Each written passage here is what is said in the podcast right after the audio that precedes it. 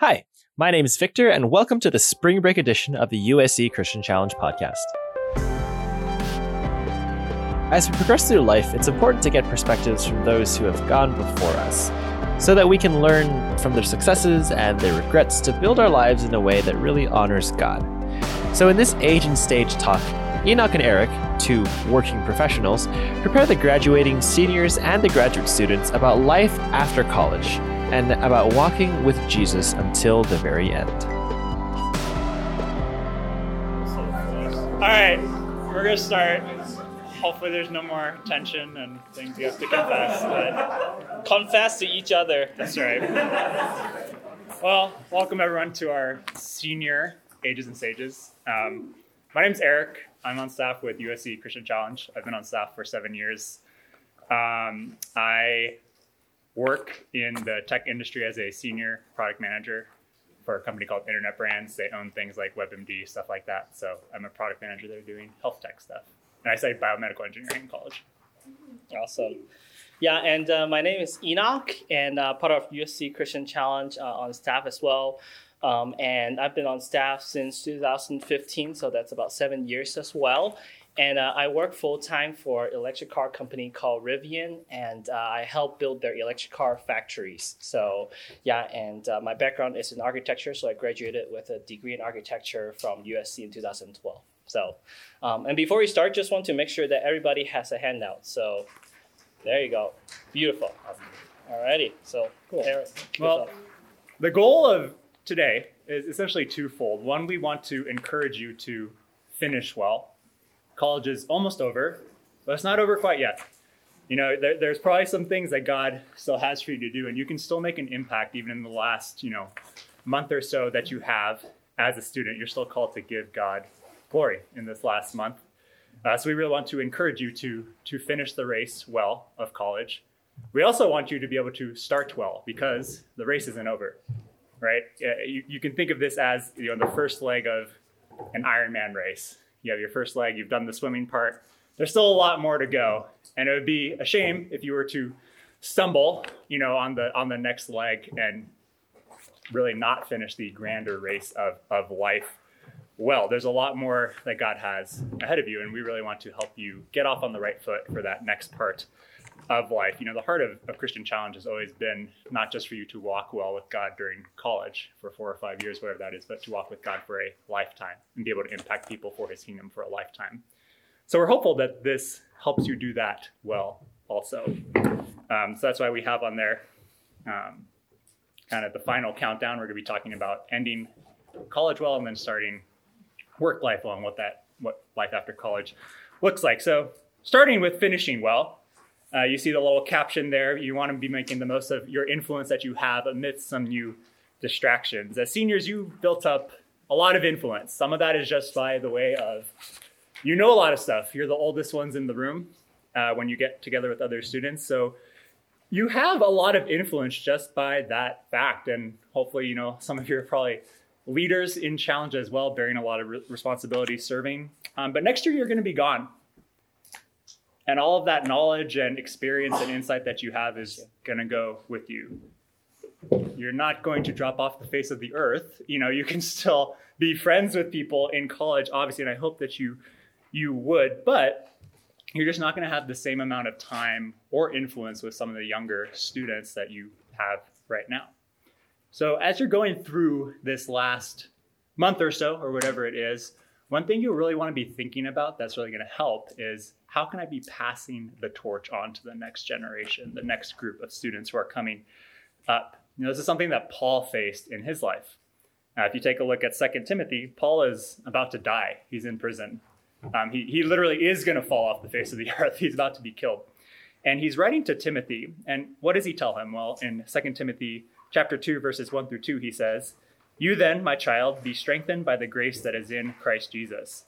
And what you have heard from me in the presence of many witnesses, entrust to faithful men who will be able to teach others also.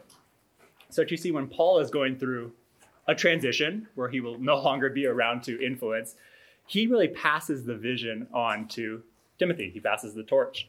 You know, rather than just die, Paul wants the work to continue after he is gone. You know, stay strengthened in Christ, stay rooted in Him, and then pass on what you have learned to others, other faithful people. So, one of the things that will help you finish strong this last month or so in college is being able to pass on what you've learned to the juniors, the sophomores, the freshmen coming up so that the work can continue when you leave and, and go on to to the working world. You, you have a lot of influence. So take advantage of that. Pass those things on. And, and one of the distractions that you're going to face is senioritis, right? You're, you're almost done. I think it's probably very easy and I would say even natural to feel like I'm over it. I'm ready to move on. I mean, is anyone feeling like that? One couple honest people. Like, it's very easy just to feel like I, am just ready to, to be over this. You know, maybe some of you have a job already and it's like, who cares like how classes go anymore? I have the job. Maybe your GPA is so good that it doesn't really matter how you finish because you're good enough, right? Um, I, I think though, God really does care how you finish your classes and this last semester. If you take a look in Colossians 3 23 24, it says, Whatever you do, work heartily for the Lord and not for men, knowing that from the Lord you will receive the inheritance as your reward. You are serving the Lord Christ. What that verse says is that by working hard in school and finishing your classes well, you are actually serving Christ, which I would say is extremely important and something that we have to take seriously, even if it doesn't matter to your employer or to your GPA, it matters to God. I think sometimes we look at verses like that and think, you know, well, that does that mean everything? Like whatever you do, uh, work it out with all your heart. You know, I, I think God meant that, and I think we ought to take that seriously. So, if you want to finish well, I think one of the big things is going to be finishing your classes well. You know, going, doing well on the tests, doing the best you can. Because keep in mind too, you also have a lot of influence. And so if the, the younger people see you slacking off, that's not really using your influence well. So in the midst of this distraction that being a senior is and, and feeling like you just don't care anymore, I would encourage you just to think through that and and continue to give God glory through through how you work in school. Awesome. Pass over to Enoch. Awesome. So I'm gonna, you know, cover basically what to do in the midst of job hunting interviews, etc. And I want to do a quick poll. Like, who, who, who here are still doing job hunting? Right. Give it a raise of hand. Yeah. So that's a that's a good number of you. And trust me, I've been in your shoes before. Um, you know, I have the exact same boat. You know, like when I was a student, that was back in 2012, spring break. We are also here at Hume Lake. And I was in the same boat. You know, I was still, you know, like really in the midst of figuring out what I'll be doing after I graduate. And there's a lot of like angst going on, right? It's very anxious, right? And, and at times it can be depressing as well, right? Because you kind of figure out like it's something that honestly you have very little control over right like like like and and and, and on the other hand it's a it's a also like a very particular time that it's very easy to compare yourself with others right you know it's very easy to say like oh like my roommate just got an offer from goldman sachs right you know my my roommate just got an offer from google for like a six figure starting salary etc right it's very easy to start putting yourself in in this position of comparison and one thing that I remember a wise person that shared with me is like comparison is the robber of joy. And I, I remember like, wow, that's good stuff. I, I repeat that. Comparison is the robber of joy. So for, I think one of the first things to remind yourself during this midst of job hunting, etc., is not to compare yourself with others because everybody is unique, right? Um, and I think um, that is very dear to my heart. It's it's really God's faithfulness. Um, Matthew six thirty three. Um, that verse has been very dear to my heart, especially remember during when I was job hunting. Uh, and that verse is in the back as well. It says like, "But seek ye, you know, first His kingdom and His righteousness, and all these things will be given to you as well." And of course, the rest of the verse goes into like talking about like how really like God will take care of like the birds and stuff, right? Like like and and, and how much more will He take care of you because He loves you so much. And I think like this is some a truth that we have to remind ourselves over and over again. It's like God is faithful and He's not gonna rip you off. He's gonna provide for you. Um, and I think like leaning, you know, into this truth during this job hunting will give you a, a lot of peace. Um, another thing to remember is that your first job is not your career. And I think that is something very important to, to, to, to remember is that your first job is not your career. So, meaning that God might take you on a path that might be different from what you envision your career might be. Uh, we have a guy, uh, you know, that that I was uh, discipling, that he was an animation major, and like he basically like he likes like you know he's very talented, but because of COVID and all these different things, right? What he ended up having to do is to go back home and be a waiter and wait tables. And at first, of course, you can say like, oh, this is like such a horrible thing, right? Like he's so talented. Why, why this happened to him? But really, through that, God has really trained him and raised him up in terms of his patience. And remember that God is in the character shaping business. This is what he's interested in, shaping your character. And fast forward a year and a half later, he came back to LA, and guess what? He's working at Netflix now and doing like animation production. But Sick, how? Once again, your first job is not your career. Your first job doesn't define you. And so just know that you can trust God with that and lean into Him because He is faithful. Um, and of course, you also want to be faithful in applying for jobs, right? It's not like if you don't apply for any jobs, then all of a sudden it will be like, hey, God, you know, like here's a job for you. No, like you still have to do your part and be faithful and keep applying for jobs and interviewing. But just want to remind, remind you of that. Um, the next one, it's about developing good habits. Um, also, in that quick poll, how many of you here are uh, musicians or uh, athletes or do any kind of sports? Yeah, that's a good number, right? So something that I found really common, you know, in terms of like music and sports is training. Um, you know, like going back to the idea of Ironman race, right? Uh, Ironman race, um, I listed out here on a, a little diagram, but it's actually a total 140 miles of race and it usually takes an average of 17 hours to complete that race. Now you say like, holy moly, that's a long race, right? I mean, Courtney, I think I saw Courtney over there, right? Courtney, you have done triathlon, right? The sprint triathlon. Yeah, the sprint triathlon. You know, think about that like Ironman as that on like super steroids, right? But then like if you zoom out and look at your life, an average person lives 692,000 hours. And if you do the math, that equates to about 40,000 Ironman races. And the reason why I want to bring this to you is because, like, as a musician, as an athlete, right? Let's say, you know, like you, you, you train because you want to make sure you do it the right way, right? Because the longer you go, if you don't develop good habits through training, it's actually harder to get rid of that bad habit, right? One of the hardest thing to do is actually to untrain somebody. And same thing for Ironman race, right? People will build up to that and train up for that. And if your whole life is equates to like 40,000 Ironman race, wouldn't you want to have a good start? Wouldn't you want to develop good habits, you know, to start with? So, and, and something about college life is like, there's no better time to develop good habits because you have so many peers around you. Let's just look around you, right? Look to your left, look to your right. That you have friends around you that loves you, that cares about you. You have mentors, right? You have people that will speak truth into your life and help help you build good habits. Um, you know, and, and so like you know, the first that came to mind is 1 Corinthians 9, 24 to 27, which is also, you know, at the back, right? But it talk about like, do you not know that in a race all the runners run, but only one gets a prize? Run in such a way as to get a prize. Everyone who competes in the games goes into strict training they do it to get a crown that will not last, but we do it to get a crown that will last forever. Therefore, I do not run like somebody running aimlessly. I do not fight like a boxer beating the air. No, I strike a blow to my body and make it my slave, so that after I have preached to others, I myself will not be disqualified for the prize.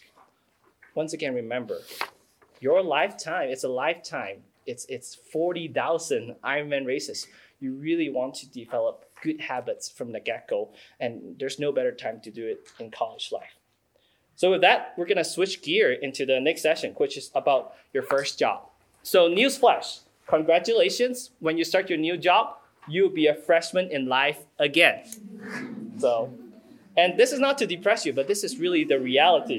You know, going into the workforce is like starting school all over again. There's a lot of rebuilding or relearning happening. I cannot tell you how nervous I was when I first started my first job that the phone on my table rang for the first time. Mm-hmm. It rang, rang, and rang outside. What should I do? In, like, like, do you answer it? Like in school, they never taught you how to answer a phone at work. so, pick up the phone, answer it. Hello, you know, like my company I was working in, and I was like, oh, oh, oh okay, okay, okay, okay And then like I was supposed to transfer that person as a potential client, and I pressed the wrong button and cut that person off. and I was like, that was a giant humble pie that I ate that day. But just remember, right? Like little things like that, where your first job, there's a lot of like rebuilding and relearning happening. And and how do you, you know, stay on course during this, you know, transition period?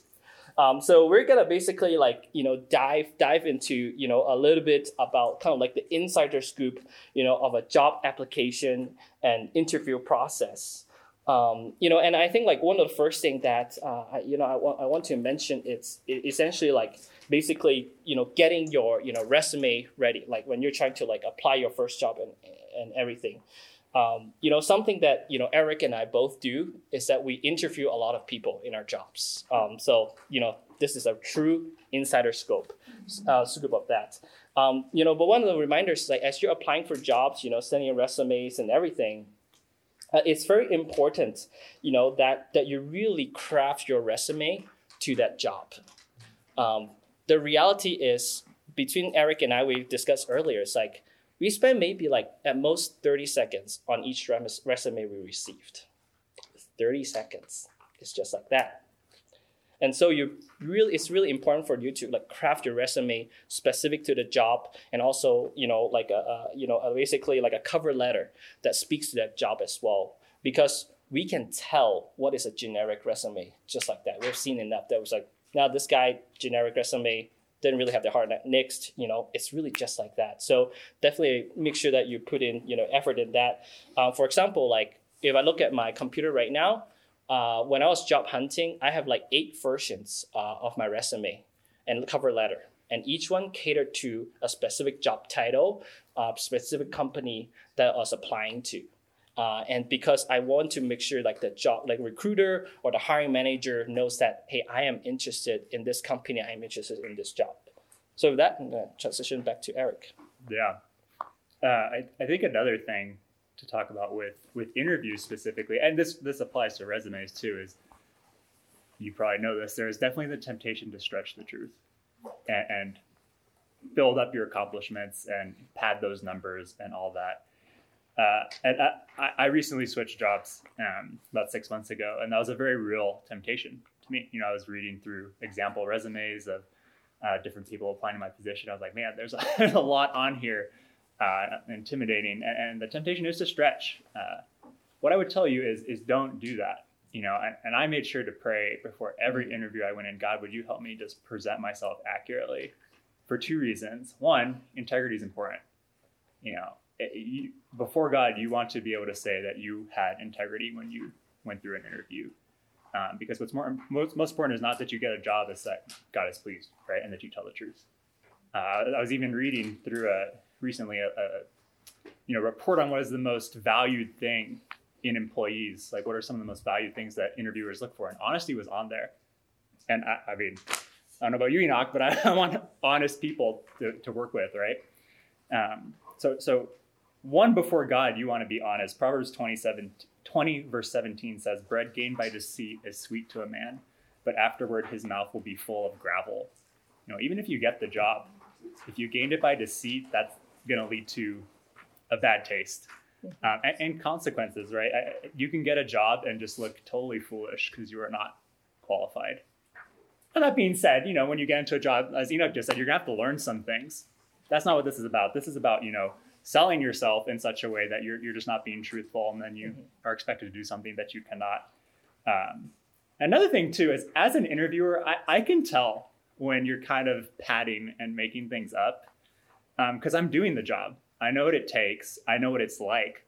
And so I can see through that in a lot of cases. And so it's just not a good look. Like I don't want to hire someone who's making things up or who's padding things. I want to hire someone who is honest. I would hire someone who doesn't have as much experience, but is very honest and wants to be teachable and wants to learn above someone who thinks they know everything. I've been in an interview actually where after we said, yeah, that guy knew a lot, but I don't think he would fit well with our team because he just seemed like he knew it all. And uh, we're looking for someone who's a little more teachable. And so we passed on that person. Um, so be honest. God cares about that. And, and you know, we can really trust that God will put us in the right jobs for us, ones that we're where we can really glorify Him. And, and I think part of that is just being very honest in the interviews. The next thing I would say is come prepared with a lot of questions. If you read any bit of advice on interviews, it always says come with questions. And as someone who does interview, that's another big thing for me that really shows you care about this job rather than you're just trying to get a job. Now, obviously, you need to get a job, so I, as a, I understand that, like we need to get paid, and I get that. But again, I want to hire someone who is interested in what we're doing, not just like what company is this for? You know, like someone who has no idea what's going on. Um, all the best interviews I've had have felt like more of a back and forth with me and the inter, uh, interviewee, where we're just talking about the role and I'm asking them questions. They ask me a question back. Um, it really helps. Uh, another thing that I would say, being someone who interviews, is your body language matters. I noticed that. And I think in this day and age, with Zoom being a primary interview medium, I don't know the right word, um, channel, uh, you can appear very distracted very easily. So just be aware of that kind of stuff. Um, it, it's helpful. And, and, I think the last thing I wanted to say on interviews is stay encouraged, and just the job search in general, mm-hmm. just stay encouraged as you go through it. When you're rejected, it doesn't mean you're an idiot. I think that it feels like that. Like, man, I'm mm-hmm. stupid. Like, obviously, I wasn't qualified. Um, I'm incompetent. I felt like that many times, um, and that could get you into a really bad place. But as a someone who interviews, what I'm looking for is a good fit. And you may not just may be not a good fit. Like there may have been someone who had just very specific experience come in next year, and I was like, wow, you would have been really good, but we, we can't pass this person up. Um, so don't feel like again, don't tell you tell yourself the truth. It's not because you're stupid. It's not because you're incompetent. Um, really, the truth is, if you're a bad fit, you don't want to work there anyway. It's not going to be fun. Like you're going to be miserable the whole time. So stay encouraged and really trust God through this process. I know that's been, I, I could tell you many stories about trusting God through work and, and getting different jobs and how, you know, I've, I've worked only two jobs. I guess I couldn't tell you many stories. I could tell you two. But um, both of them, God really used me and it was a place where I could really flourish and grow. And there were many jobs that passed me up, and I'm very thankful that they did because I got to the right place and I was able to trust God through that. So it might be hard. You might have to go through a lot. I don't know what God has in store. You know, we've had friends who didn't get a job till like October after they graduated, things like that. But keep at it, stay encouraged. Yeah, that's that's really awesome to hear. Um, and then I, the last thing, you know, two things I'll add to that is one, it's like, um, how many of you like dread the interview process? Yes, I, I, I totally understand that, right? Like it's something it's just something about interview. It's like it just makes you super nervous, right? I remember like one of my worst nightmare. Um, I'm being really vulnerable here. It's like I remember going into an interview. Back then they still have in in person interview, right? And, and and one of my thing, it's like when I get nervous, actually it's happening now as well. My hands got super wet. and I was like, I do not want to give my future hiring manager a wet handshake. That's like probably the grossest thing, you know. Like so. Anyways, like it still gives me nightmare. You know, it's like oh, gotta like wipe my hands dry. But but on the other hand, I something that really changed for me was like in terms of the attitude towards interview. It's like it became something I'm really nervous about. It's like make it or break it to like an opportunity for me to learn, to grow, and to get trained. And that just little tiny switch of uh, like kind of like attitude really changed because I start looking forward to interview because I want to know the people that's interviewing me. Like, mm-hmm. why are you working there? Like, like what excites you about this company? Like, like tell me all the stuff that you're doing. And and this like whole thing like became like this something I look forward to. It's like A, it's like I get to like know more people, but B, I'm also getting free training in communication. So it's it's it's it's something that I, I really come to enjoy interviewing, and I think that really shows during the interview process that when somebody actually wants to be at the interview, somebody that is actually like kind of more relaxed and, and having a good time, like that makes a huge difference. Um, and the last thing I want to mention is in terms of the human connection part. Um, you know, a lot of you might think like, hey, I have submitted like, you know, like five online application and I have done my job, my responsibility applying for a job. And that's not right. Like you have actually you haven't done anything at all. The reason why is because you know your job is to look for a job right until you find a job and and and something that i would highly recommend you is to figure out how to connect uh, you know, in terms of like in person to person. So an example would be where if you see a job posting, try to look that hiring manager up on LinkedIn. Reach out to that person. It's like, hey, I saw this job listing here. Would you mind, you know, like telling me a little bit more about that, right?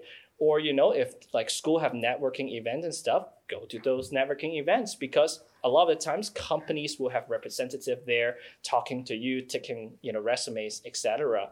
But because like in you know like for the, a lot of the hiring that we've done in the past, a lot of the times like we would put people who have a face to their name first, meaning that they have been referred by somebody. You know, it's somebody that we've met at job fairs, somebody that reached out to LinkedIn, you know, to to me, etc. Because now this person is no longer just a name on the resume. This person is actually, you know, like I actually have conversation with that person. Um, so definitely, definitely, like I couldn't emphasize enough, like that kind of like human connection part of it. So with that, we have to uh, kind of keep moving forward. So let's say you got your job, right? Your first job. How do you do well at work? How do you excel at work? Um, and the verse that came to my mind is First Corinthians. Um, you know, first there you go. First Corinthians ten thirty one. Um, and this verse has really shaped my work attitude. You know, since I graduated, it's like so whether you eat or drink or whatever you do, do it all for the glory of God. Um, something that Chuck uh, Madden shared yesterday um, at uh, the workshop about hard attitudes. It's like he works hard and he encourages other people to work hard because he wants other people to know that Christians are the best. Like Christians are the best.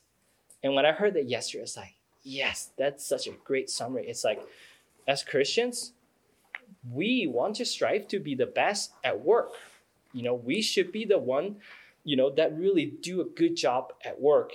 And a huge part of this because like if you do a sloppy job at work, how can you even like witness to other people, right? Like in the work world, you have to earn the right to speak. You have to earn the right to share. If you do a sloppy job, if you show up work late all the time, if you never finish your tasks on time, you know, if you always like, you know, like try to get out of responsibility, do you think you have the credibility to share like how God has changed your life? No, right? So you need to do well at work, you know. And and the attitude I, I would recommend you to do it's from Colossians 3, 23 or 24, right? It's like whatever you do, do at it with all your heart. Kind of Eric shared earlier, right? As working for the Lord, not for human masters, since you know that you receive an inheritance from the Lord as a reward. It is the Lord Christ you are serving. I remember it was also spring break that a speaker told me like when you work, your boss, your ultimate boss is God. And that really stuck with me. You know, because now I know like yes, like you know, you know, I, of course I have like, you know, my, my boss, my supervisor at work, but ultimately I know that I want to glorify God through how well I do at work as well. So I just want to remind you of that kind of like important of, of, of you know, understanding that. Um, and then next thing, it's like, so, you know, how do you have a ministry at work? Um, like this is this is something that um, Eric has spoken, you know, m- many times before, and there's a lot of good stuff. So I encourage you, you know, like uh, shameless plug here, probably like somewhere in the challenge podcast, there's probably like message about that. But you know, something that um, that, that that really stood out to me is is the first Colossians three twelve.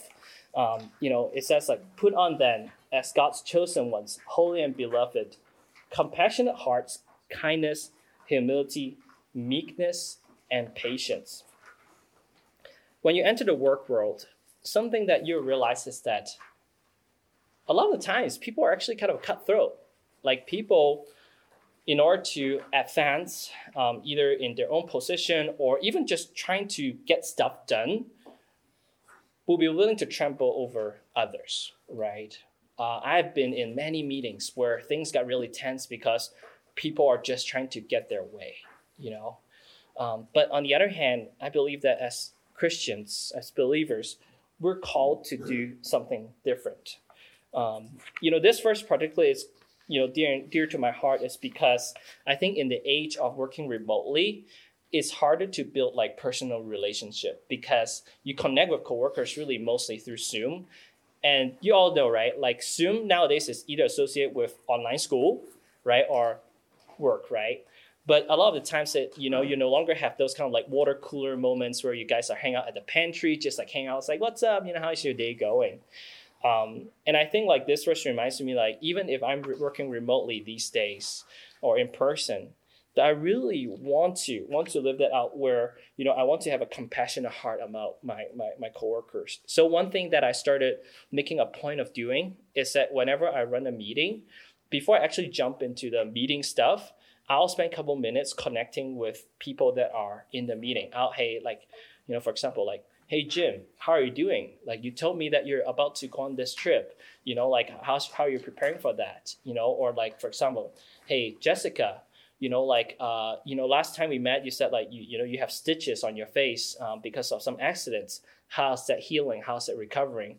But i made a point to remember like how every one of my coworkers are doing and ask them how they're doing you know like whenever I got a chance. But as christians you really really want to take the lead and set the pace in caring for each other.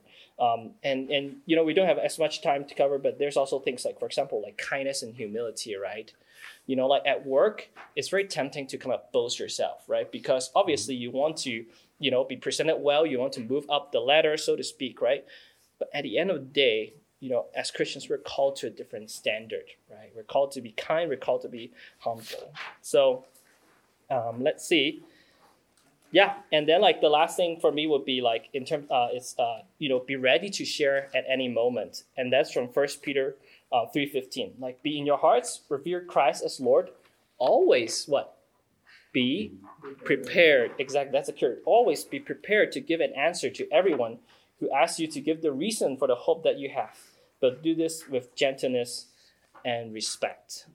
Um, and a recent story, it's like uh, I was basically uh, on my way to uh, uh, our company Christmas party, and my direct supervisor, my boss, uh, basically he uh, didn't drive his car to the office that day, so I ended up driving him um, to the party, and it was like probably like a forty-five minutes, fifty uh, minutes drive with traffic and everything. And all of a sudden, we just start talking about life. He started talking about like what I do outside of work, you know, like everything. I just very naturally share like how outside of work, I'm also part of a campus ministry called, you know, Christian Challenge, you know, and so I and just, just very naturally start sharing about like how, you know, that has something I is very dear to my heart. Um, it really changed my life. And that's why I'm really uh, privileged, feel privileged to spend my time there as well and start also talking about and next thing you know i start talking about how god really impacted my life and how that changed my marriage, how I managed my finances, etc. And the, the whole conversation was supernatural. There's nothing awkward about it. It's not like I'll be trying to like do you know like a like like a sudden turn. It's like oh let's talk about you know like how God changed my life. No, it was a very naturally flowing conversation, um, and that's because you know. Uh, like I'm ready to share at any moment, you know, and I have, you know, I've thought through those things where, you know, like if somebody asks me, like how God has changed my life, I, I don't have to like stumble across it, right? Like I can just say like, yeah, God has done this, this, and this. Uh, some of you, it's on ministry team, right? Like you know, we we're doing something called like 15 minute, like 15 seconds testimony, right? And part of it is to basically get ready, like at any moment on cue, that you can share really quickly what God has done in your life. So, and, and, of course, you want to do, do it with, you know, uh, basically gentleness and also wisdom as well, right? Um, you don't want to do the Bible smack where it's like, you are a sinner, repent, right?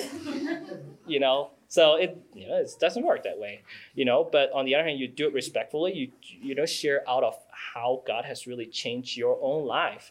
Um, yeah, and I end up being able to, you know, basically said like, hey, like, you know, if you want to come check out, you know, our church, um, to do it, and he ended up sharing even more about his own spiritual background as well.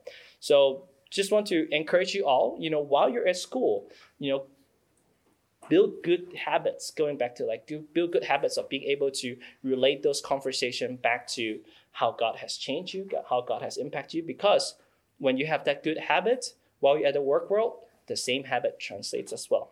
So with that i'm going to transition back to eric. So now we're going to talk about money and this is maybe exciting. I don't know. It is kind of exciting to think that you'll have money, uh, hopefully. But I will say this is possibly of all the areas in life, the one that has drawn my heart away more from God after college. Um, and I've really, I think, struggled in this area, I would say. And so there's a lot we could say about this one, uh, a ton. Uh, we could fill up a whole spring break with this. Um, but I just want to share some verses that have helped me recenter my heart on this because it is so easy to start to think your worth is that number because that's what the world says. That's how much you're worth or your work is worth. And it's so easy to get sucked into that. So the first thing that has really helped me is remembering that I am not the provider, God is. God gave me that money. Um, it's God's money, and He chooses me to be a steward of it. Um, I was reading one day in Deuteronomy chapter 8, and I came across 17 and 18, which says, Beware lest you say in your heart, My power and the might of my hand have gotten me this wealth. You shall remember the Lord your God, for it is He who gives you the power to get wealth. And I remember that being very humbling to me because um, I had, at that point, uh, over doubled my initial salary when I got out of college. Like I was making way more than I ever thought. And I just thought, I worked to get this. But the scripture says, no, God gave me that. Um, yeah, Deuteronomy 8, 17 to 18. Um, God strengthened me, gave me the ability to get that money. Uh, it's His. I am His. And so that really set my mind off in a, in, in a better space for dealing with that. And then once I realized that, the next thing was then, well, what is money for according to God? And God says money is for your needs and for blessing others. Uh, 2 Corinthians 9, that whole chapter, if you just read that, you'll get a awesome course in how to deal with money. But verses 10 through 11 say, He who supplies seed to the sower and bread for food will supply and multiply, multiply your seed for sowing and increase the harvest of your righteousness. You will be enriched in every way to be generous in every way, which through us will produce thanksgiving to God. See, our money is not actually for us, it is to be generous and to bless others and to serve others and to meet our needs. Finally, with that, the last thing that was really helpful for me was being content with whatever God gave me. If God was indeed the provider, and indeed He has told me how to use my money, then I can be content with what I have left over after you know He directs where I need to give and bless others and, and all that stuff. Um, Proverbs 30, verses 8 through 9 say, Remove far from me from falsehood and lying. But then it says, Give me neither poverty nor riches. Feed me with the food that is needful for me. Lest I be full and deny you and say, Who is the Lord? Or lest I be poor and steal and profane the name of my God. You see, there's wisdom in having enough for you to live and fulfill your needs. Um, and there's wisdom in having not more than your character can handle. I remember that's something that Jeremy said one time. Like he never wants to have more money than his character can handle. I've thought about that a lot since then. Um, and I've prayed that a lot, and that was a tough prayer to pray because that limits me because I definitely don't have the character to handle lots of money. Um, but God, I, I, I, found that as I've been focused on being faithful of what I do have, God has increased it. Um, but that's not, again, for me, it, it's to be faithful and to be a steward with that. And, you know, how can I use this money to glorify God rather than how can I use this money to pad whatever account or whatever status I want. Um, the last thing I will say is if you do love money, you will never be satisfied. It doesn't matter how much you make. You can make a million, you know, a billion dollars a year and you will not be satisfied according to Ecclesiastes 5:10, which says he who loves money will not be satisfied with money, nor he who loves wealth with his income. This also is vanity. So watch out for money. Like it is fun having it. Like you know, being able to do whatever you want. But remember, God provided that to you. It is not yours. You're a steward of that. Um, and you can do a lot of good with it. I've thankfully been able to when I've been in the right mindset. So, yeah, we could talk more about that if you have questions later, but that is a high level view of a very complicated topic. Um, now we're going to transition into just life outside of work, which is a whole other thing after college, and just tackling that. The the analogy we have there on your sheet is just spinning a bunch of plates. And you can manage like acrobats just having all these plates spinning. That's what you're doing essentially. Um, and hopefully you're not dropping them and shattering them all over the place. Because if you think about it, you're at work for eight hours a day, probably more, to be honest. And then I don't know if you're going to have a commute. Who knows with this COVID stuff? But if you do have a commute, that's an extra hour or two. So that's about you know 10 hours a day and then you hopefully want to sleep i encourage you to get eight hours of sleep maybe that's um, trying too hard, but I think you should try to get eight hours of sleep eventually, um, somewhere around there. But that leaves you about six hours a day to do what you want. Now, maybe you're thinking, that's a lot. Like, that's a lot of video games and TV. I can binge watch a lot of shows in six hours a day. But you've forgotten that you still have to go grocery shopping, cook, eat, you know, be part of a small group, do your laundry, have a quiet time, go to the bathroom, shower, you know, do all these things, see your family, see your friends. There's a lot of stuff you have to do. And one of the big differences is with work, you can't call in and say, I didn't do my groceries like, can I just skip work today? Like, you can skip a class right now, and honestly, you'll be fine, right? You probably all have done this to some extent. Um, it doesn't work that way anymore. You know, you're, you're busy in college, and, and I know you're all busy, uh, but after it's there's just more on top of that. Um, that's not to scare you. That's just to prepare you. What's going to be really important in life after college and dealing with just that huge chunk of time where you're dedicated to one task um, maybe in an office building where you can't do, you know, run out and do things on the side. Um, prioritization is going to be super, super important with those six hours a day. Um, and those six hours a day are going to really make or break your walk with God, I think. Because um, if you don't use those well, it is so easy to drift. Um, you know, it's tiring after work. Uh, you've been working hard all day. It's, it's, very tempting just to to go lay down on the couch or, or not want to do anything. But those six hours a day really will make or break you. Um, so obviously prioritize your walk with God first. You know, get that important time in where you're spending time with Him, praying to Him, memorizing verses, all these things we talk about, right? Get rid of uh, not don't get rid of that. Get go through that first. Um, prioritize time in community. Uh, we're gonna talk a little bit about that later, but really prioritize that in your schedule, and then you can, you know, do the things that you want to do. I, I think one thing that will really help you is just realize that you will not have time to do everything you want. Um, for example, I love video games. Elden Ring just came out. Does anyone know what I'm talking about? Yeah, a couple thumbs up. Like this really cool video game from this company that I really like, and I have to accept that that's pro- I'm probably not gonna be able to play that. Um, I want to, but it's way lower on my list of priorities. I love sports. Like if I had infinite time, I would watch the Dodgers every night. I would buy season tickets and go to the stadium every night. I would love that. But I have to realize I just don't have that time.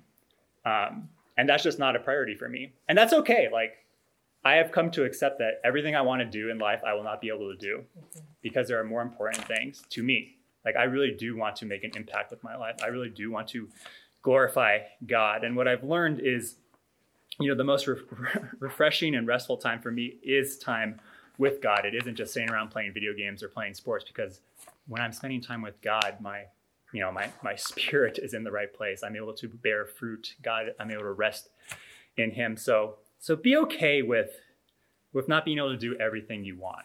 It's okay because the big things in life those are what's really going to matter and what's really going to make the difference um, we want to highlight community especially because i think that is probably the most important thing outside of you know a quiet time and spending time with god community is the most important thing after college and it's also in my experience the first thing to go yeah. Right. We've seen it. Like I, I can think of people who, Many people. many people who just fall off the map. Um, it's so easy to do because you're tired, you're busy. There's a lot of things going on, and it's just so easy to just hang out at home. Um, I've done it myself. Um, so you know what I would really encourage you is don't let that part slip. Really prioritize community, and to do it, you're going to need to be more intentional after college because everyone is busy, everyone has tough schedules, everyone's working, everyone's tired. Like my calendar's booked. I don't even know till, till like May or something with you know appointments trying to meet like my friends and hang out with them because uh, it's just hard to do and everyone's busy and now you know married kids you know it's just I don't even know kids like that's a whole nother level that I can't talk to but um, I can yeah it, you know I can um, it's tough and it's the first thing to go so resist that temptation. Um, one of the things that was super helpful for me is exactly what Bob talked about. Was it yesterday morning of just having a group of guys that he could consistently get with? I have a group. Um, Stephen and Ian are part of it. You know, other staff members at USC, and then a couple other guys that I knew in college. And we meet every month, and we just have a long session where we just share what's going on in our lives. Honestly, we ask tough questions, we encourage each other, and that has been. I mean, I can't describe how helpful that's been just in keeping me walking with God. because um, there's been many times in those meetings where I've been challenged or corrected, rebuked, and all this, and it's been really helpful. Um, and so I hope that one day, you know, I'll be able to have a picture of, you know, 50 years down the road where we're still walking with God together. But I really would encourage you to do that. Hebrews 10 23 to 25 is a great verse on that. Let us hold fast to the confession of our hope without wavering, for he who promises is faithful. And let us consider how to stir up one another to love and good works, not neglecting to meet together, as is the habit of some, but encouraging one another, and all the more as you see the day drawing near. So we need to do that all the more, and it's really going to help us out. Yeah, and I cannot agree more with what Eric said. Like even now that you know I have like two kids under two. Hopefully, some of you have met them. They're super cute. In case you didn't realize, um, but yeah, like for example, for for me, like I meet up with a group of husbands. Um, you know, like uh, basically every first Saturday of the month. Um, and I kid you not, having two kids, having a family, and when you're trying to like meet up with a bunch of husbands who are also in similar shoes, it's like almost like trying to thread a needle like from a thousand miles away or something. Like all the stars have to align. But we we really treasure this time. We really look at this time for encouragement, accountability to a point where we're willing to meet like the earliest we meet is 6 a.m. on a Saturday morning. And for some of you, it's like, I didn't know a 6 a.m. exists on, on Saturday. it does, be encouraged. So, um, but it's yeah. too early for us. I know, uh, but, but there are times, yeah, like we'll meet as early as 6 a.m. because the kids are still sleeping, you know, like our wife are still sleeping. Then we can, like, you know, come out and encourage one another, meet one another without waking them up or anything. Um, and the, the reason why we're willing to do that is because we really, really treasure community. We know that we need these guys that are, you know, walking alongside each of us, like in, a, in that stage of life to encourage one another. Um, and that I think um, kind of leads to kind of like the last thing I'm covering in terms of like housing situation after graduation. Um, and I think you know like this one, it's it's where I think it can be really helpful in setting up you setting you up with you know living in the right community, and that is to live with those guys or girls. Um, you know, like like I cannot, you know, like share how many times like where I'm so glad that I continue to like live with like solid guys, you know, after I graduated, um, because graduation uh, onto your first job is a huge transitional period. Like I, I hope that we have made that clear enough that it's a transitional period. A lot of the things are changing your schedule you know your community you know like like life in general. And i think it's a very very crucial time that you need guys around you that, that, that will encourage you you know that that will, that will that will be there for you.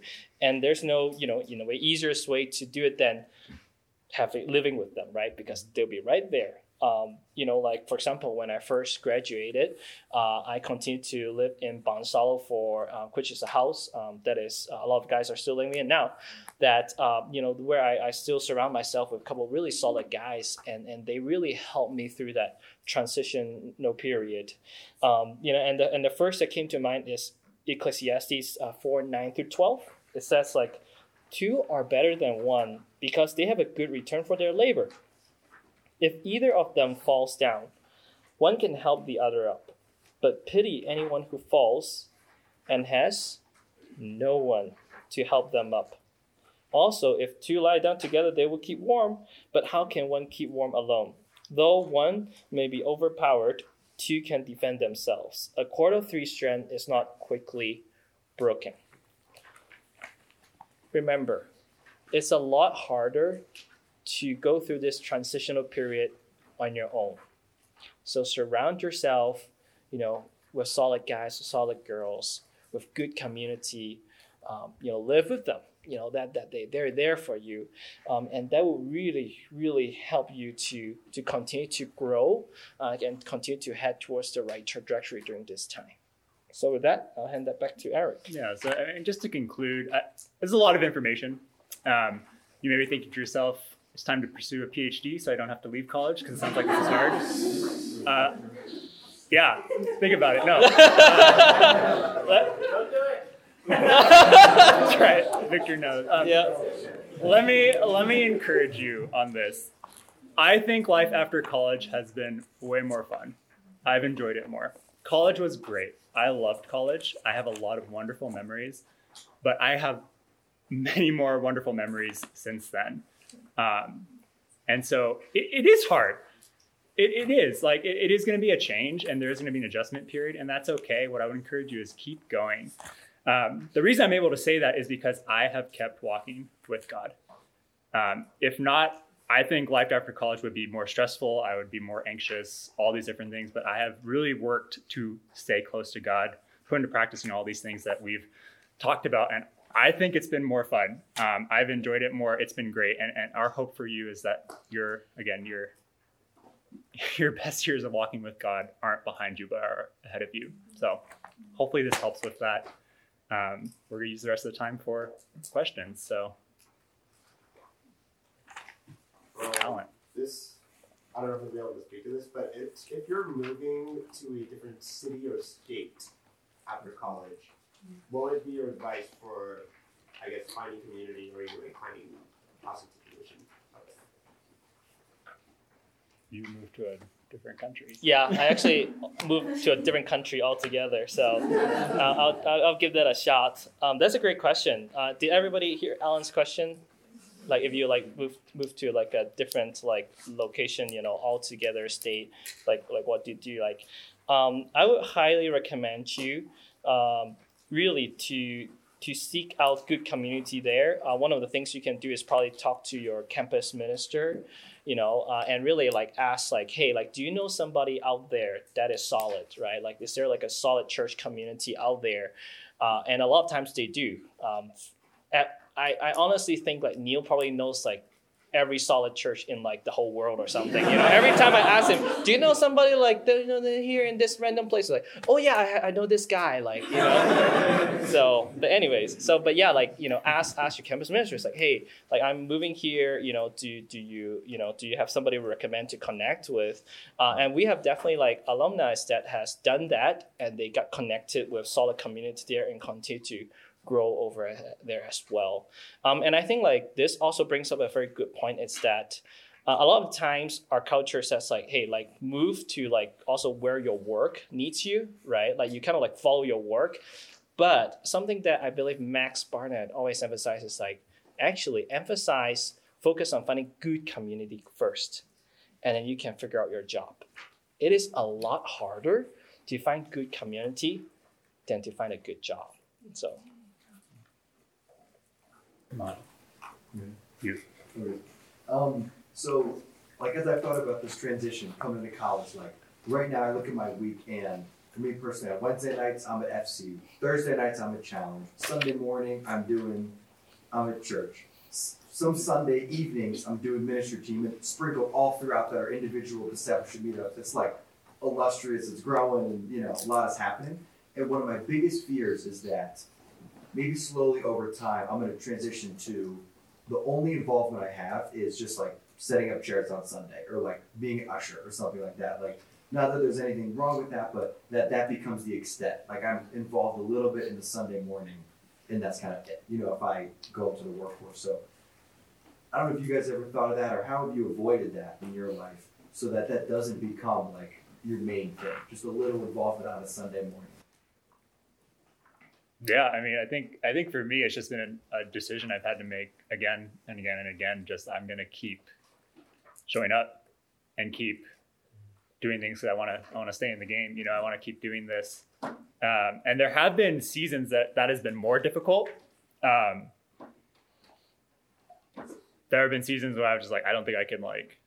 I just want to throw everything out the window and move to some island and never see anyone again. Um, and I've had to obviously that's not feasible but like I, have had to tell myself like no like this is a great opportunity. And i think that's something that's really helped me is just instead of viewing it as this is something i gotta do it's no this is something i get to do and an opportunity i have to be part of something bigger than myself. And i'm going to choose to find joy in this rather than man this is really stressful and i'm really tired. And so i've had to choose that again again and again and again and again. And i will continue to have to do that my whole life i'm sure um, but I just know that um, I want to be used by God, and I want whatever whatever he wants. If it is just stacking chairs, I'll do it. But um, whatever he wants, I want that, and I want to be a part of that. So just reminding myself of that has been really helpful. Yeah, and I think like the the the the thing behind it, it's also like there are two things I can think of. One, it's in terms of like the motivation of serving, right? Um, you know, in, in in terms of serving, let's say in ministry at church, I think like you know, like somebody like setting up chairs is as somebody as important as somebody that's leading worship, right? I think it goes back to kind of like the heart behind it, where like you know, like we don't want to serve out of just like oh, I just want to do the absolute minimal so I can check a box that oh I serve right. I think that's that's kind of part of that question. On the other hand, I also want to bring to a point, and that's kind of further down, but like there are different seasons in life as well. And mm-hmm. going back to kind of one of our, our, our key point here is like as you go on in different seasons of life, you tend to have more responsibility. You know, for example, right now, your responsibility as students is basically to do well in school, right? You know, to, to graduate, do well in school. So that's one thing. But after you graduate, it will be like you have to work, right? Make earn income. Um, and then next thing might be getting married, right? Like, you know, start taking care of your family, start having a family, right?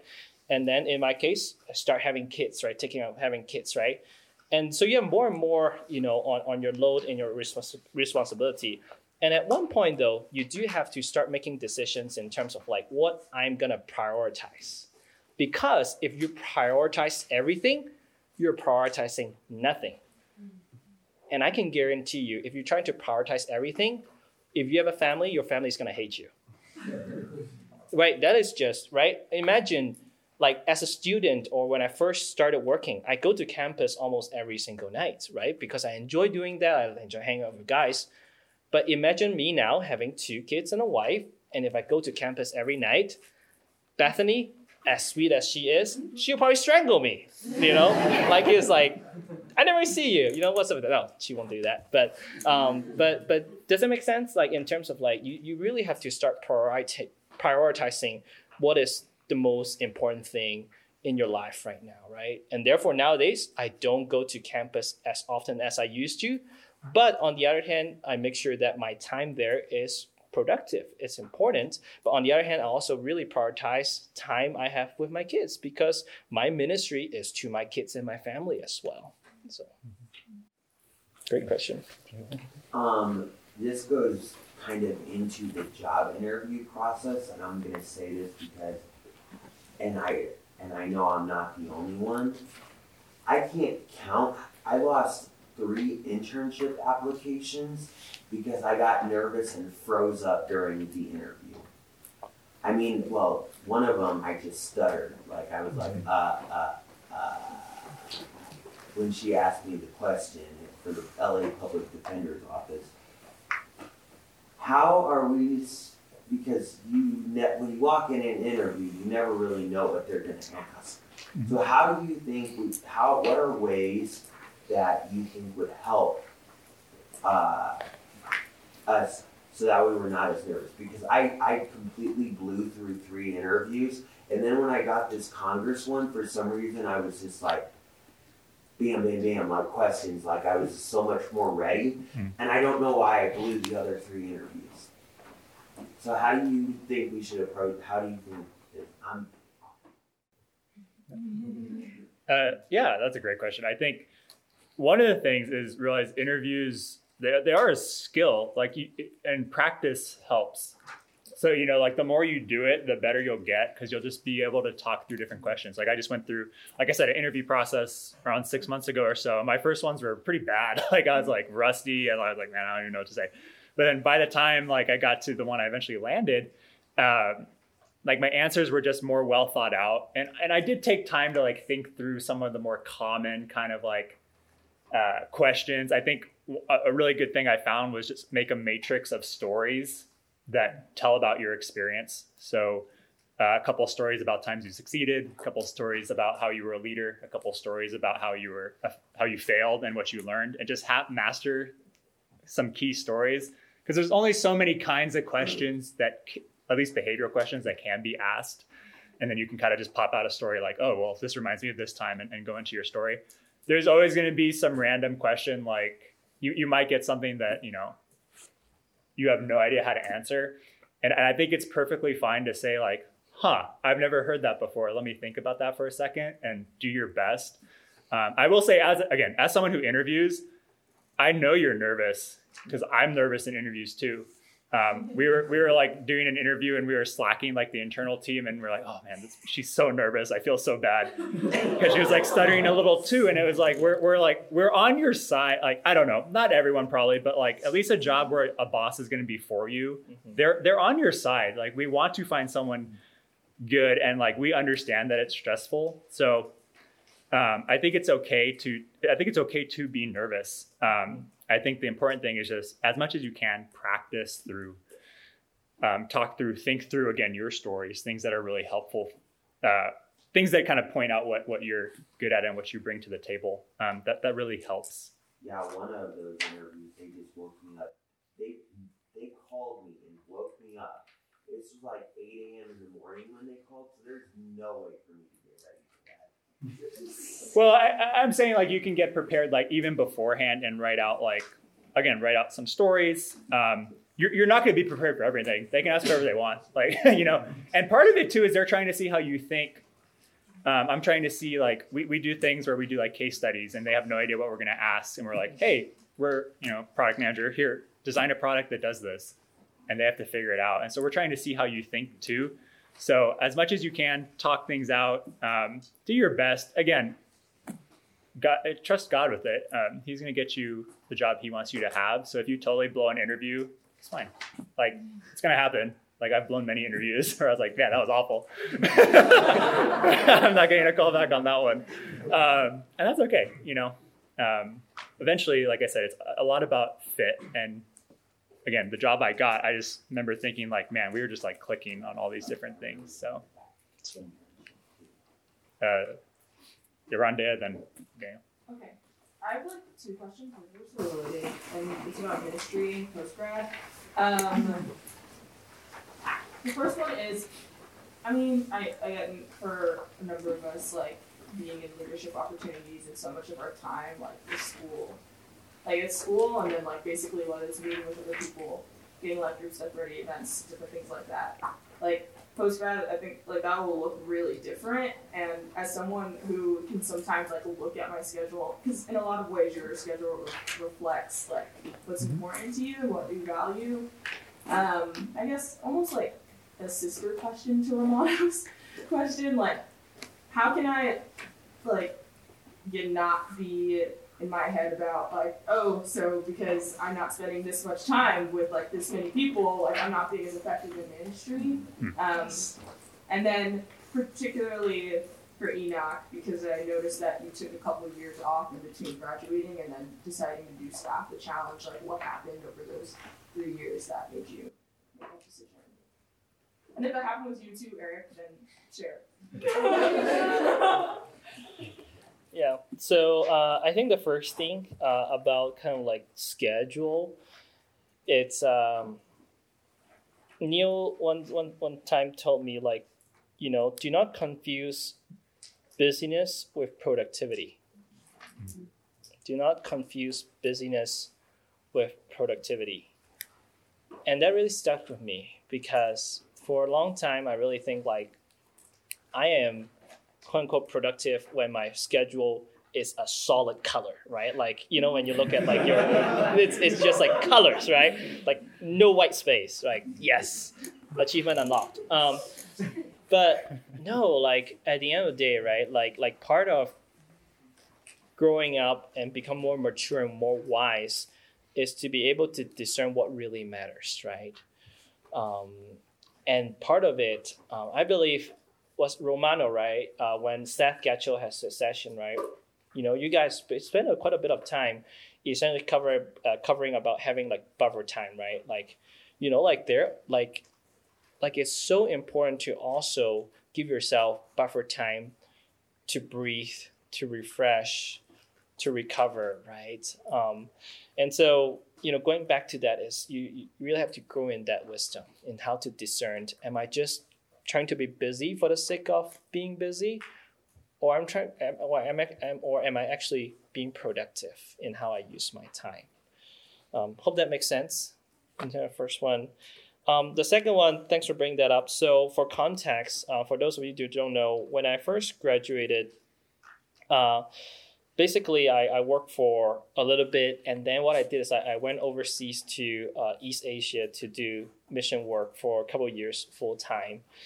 Um, and um, that was really because of what God has done in my life, in my heart during my senior year.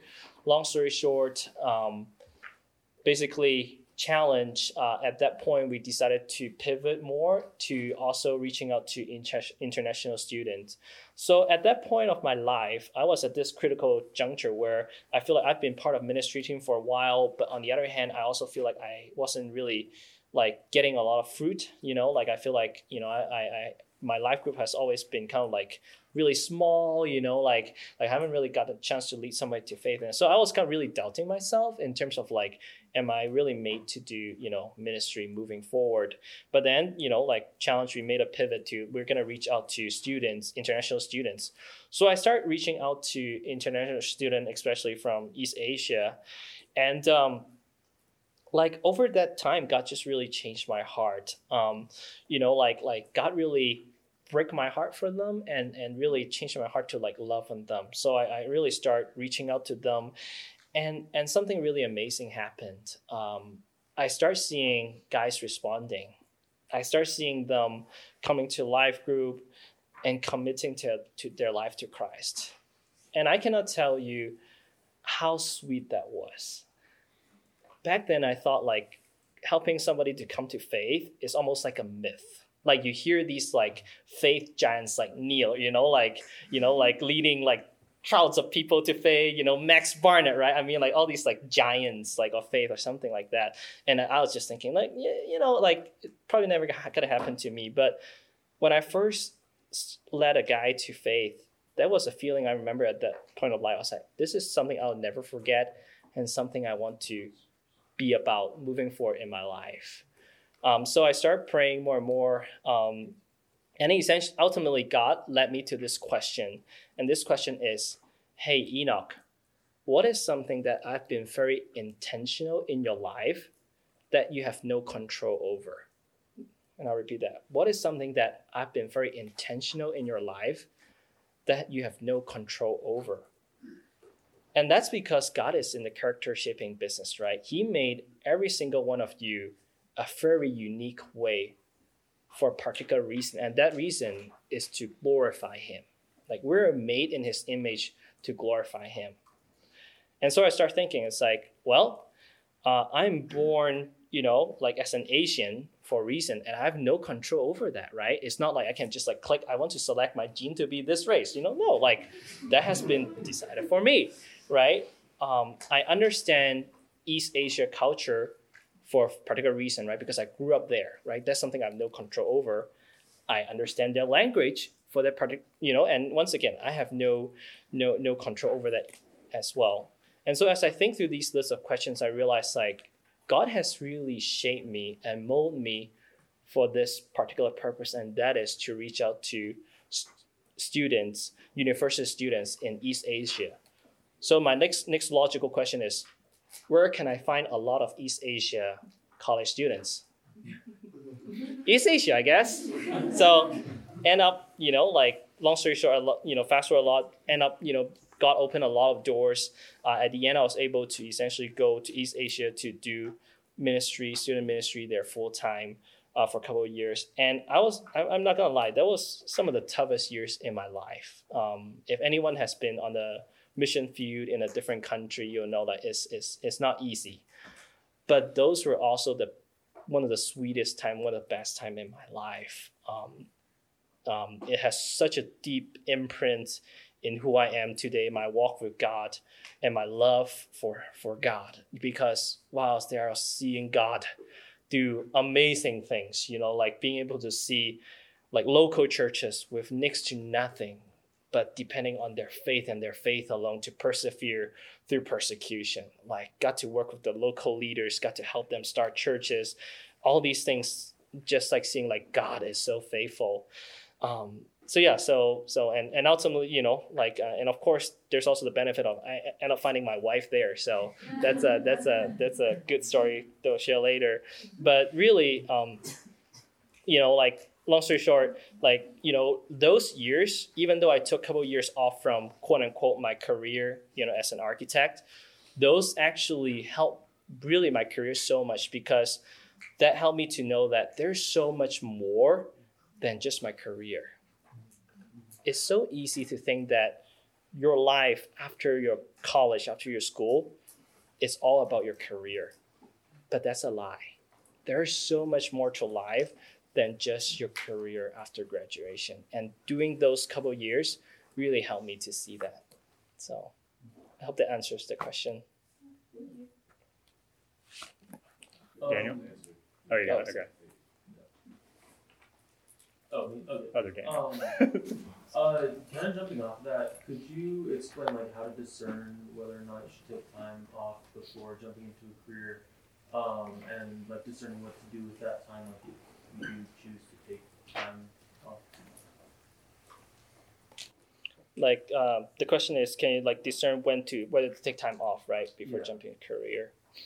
Um, and Eric, feel free to jump in as well. Um, I think there's like a multitude factor you have to consider. Uh, one, I think a huge part of finances.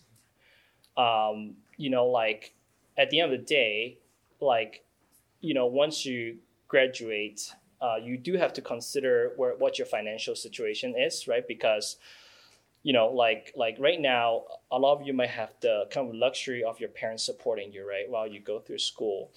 But there might also be, you know, the expectation that once you graduate, you need to start supporting yourself, right? And that is part of being a responsible adult, right? Is to be able to support yourself. Um, so I would say some you have to kind of consider that, right? Are you financially able to take a couple of years off before you know jumping into you know a job, right? Um, you know, in my case, like um, I was able to live like on very little, especially when I was overseas. So I was able to, uh, you know, avoid, you know, or like I was not forced into diving into like let's say a career job, right? Um, you know, and and on the other hand, it also, I think, relate back to. Um, what's the purpose of taking those couple years off, right? Um, and that is really between you and God to pray through that, right? Is He calling you into something particular, right? It was very clear that He called me into doing full time ministries, you know, for that duration before I jump back into doing architecture. And I know that I'll be disobeying God if I don't do that. Um, but that is something that is very personal between you and God that you have to pray through it and get wise counsel. So. I don't have anything. Yeah, that was good. yeah and then uh, just fyi i think dinner is at six so we can probably do one more question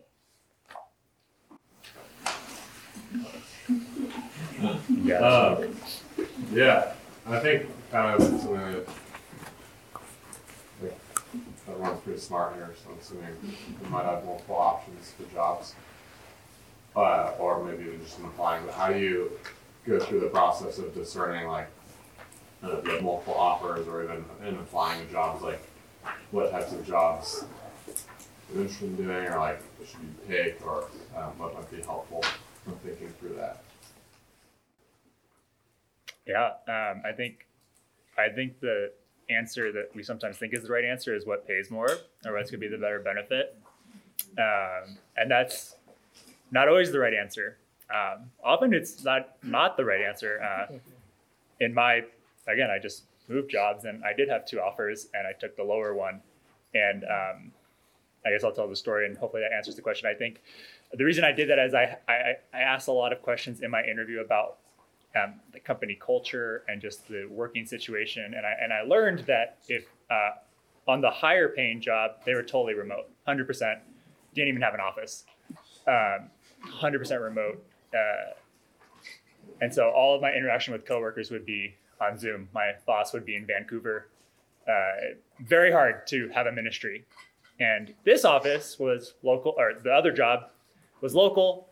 Um, uh, a lot of the team was my age, and so uh, I felt like I could connect with them better. And in interviews, I connected with them a little better. Um, looking to go hybrid, so I would have in-person time with them. And so for me, my my guiding, my north star, so to speak, was I I want to be a light at work, and that was the most important thing to me.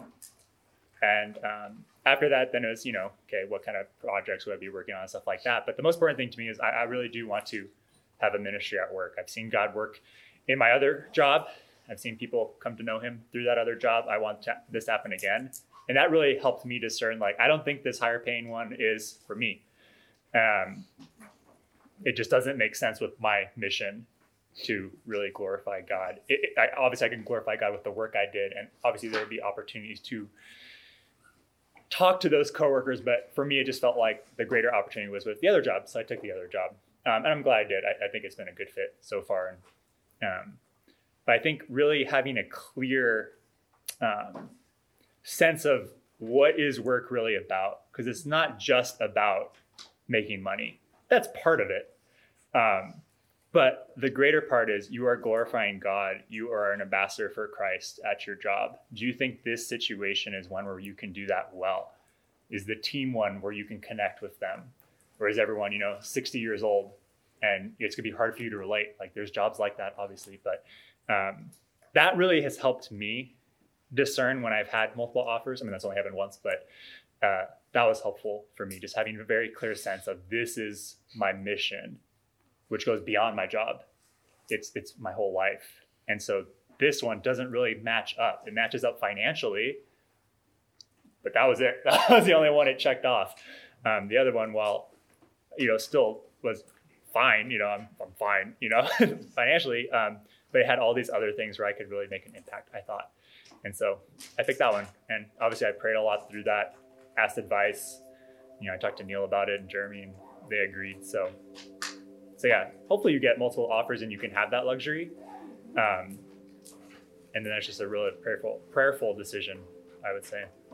Yeah, and I know we're out of time. So the last thing I'll mention is also like know the work culture as well, because once again, I want to emphasize like your career, your job is not your only priority after you graduate. You know, if there's a job that pays really well, but it requires you to work 24 7 over the weekends and whatnot, and that prevents you from being part of community mm-hmm. or ministry. And then there's a lower paying job that has more flexibility that allows you to be part of community and still do ministry and do other things in life. I would take the lower paying job any day. You know, you know, and, and that goes back to like what is important to you, what is your priority. So with that, I think we're out of time, but thank you for your time today. Thanks for listening to the Spring Break 2022 season of the USC Christian Challenge podcast. Catch up on and review the rest of the sessions right here on all of your favorite podcast platforms and leave us a review if you'd please.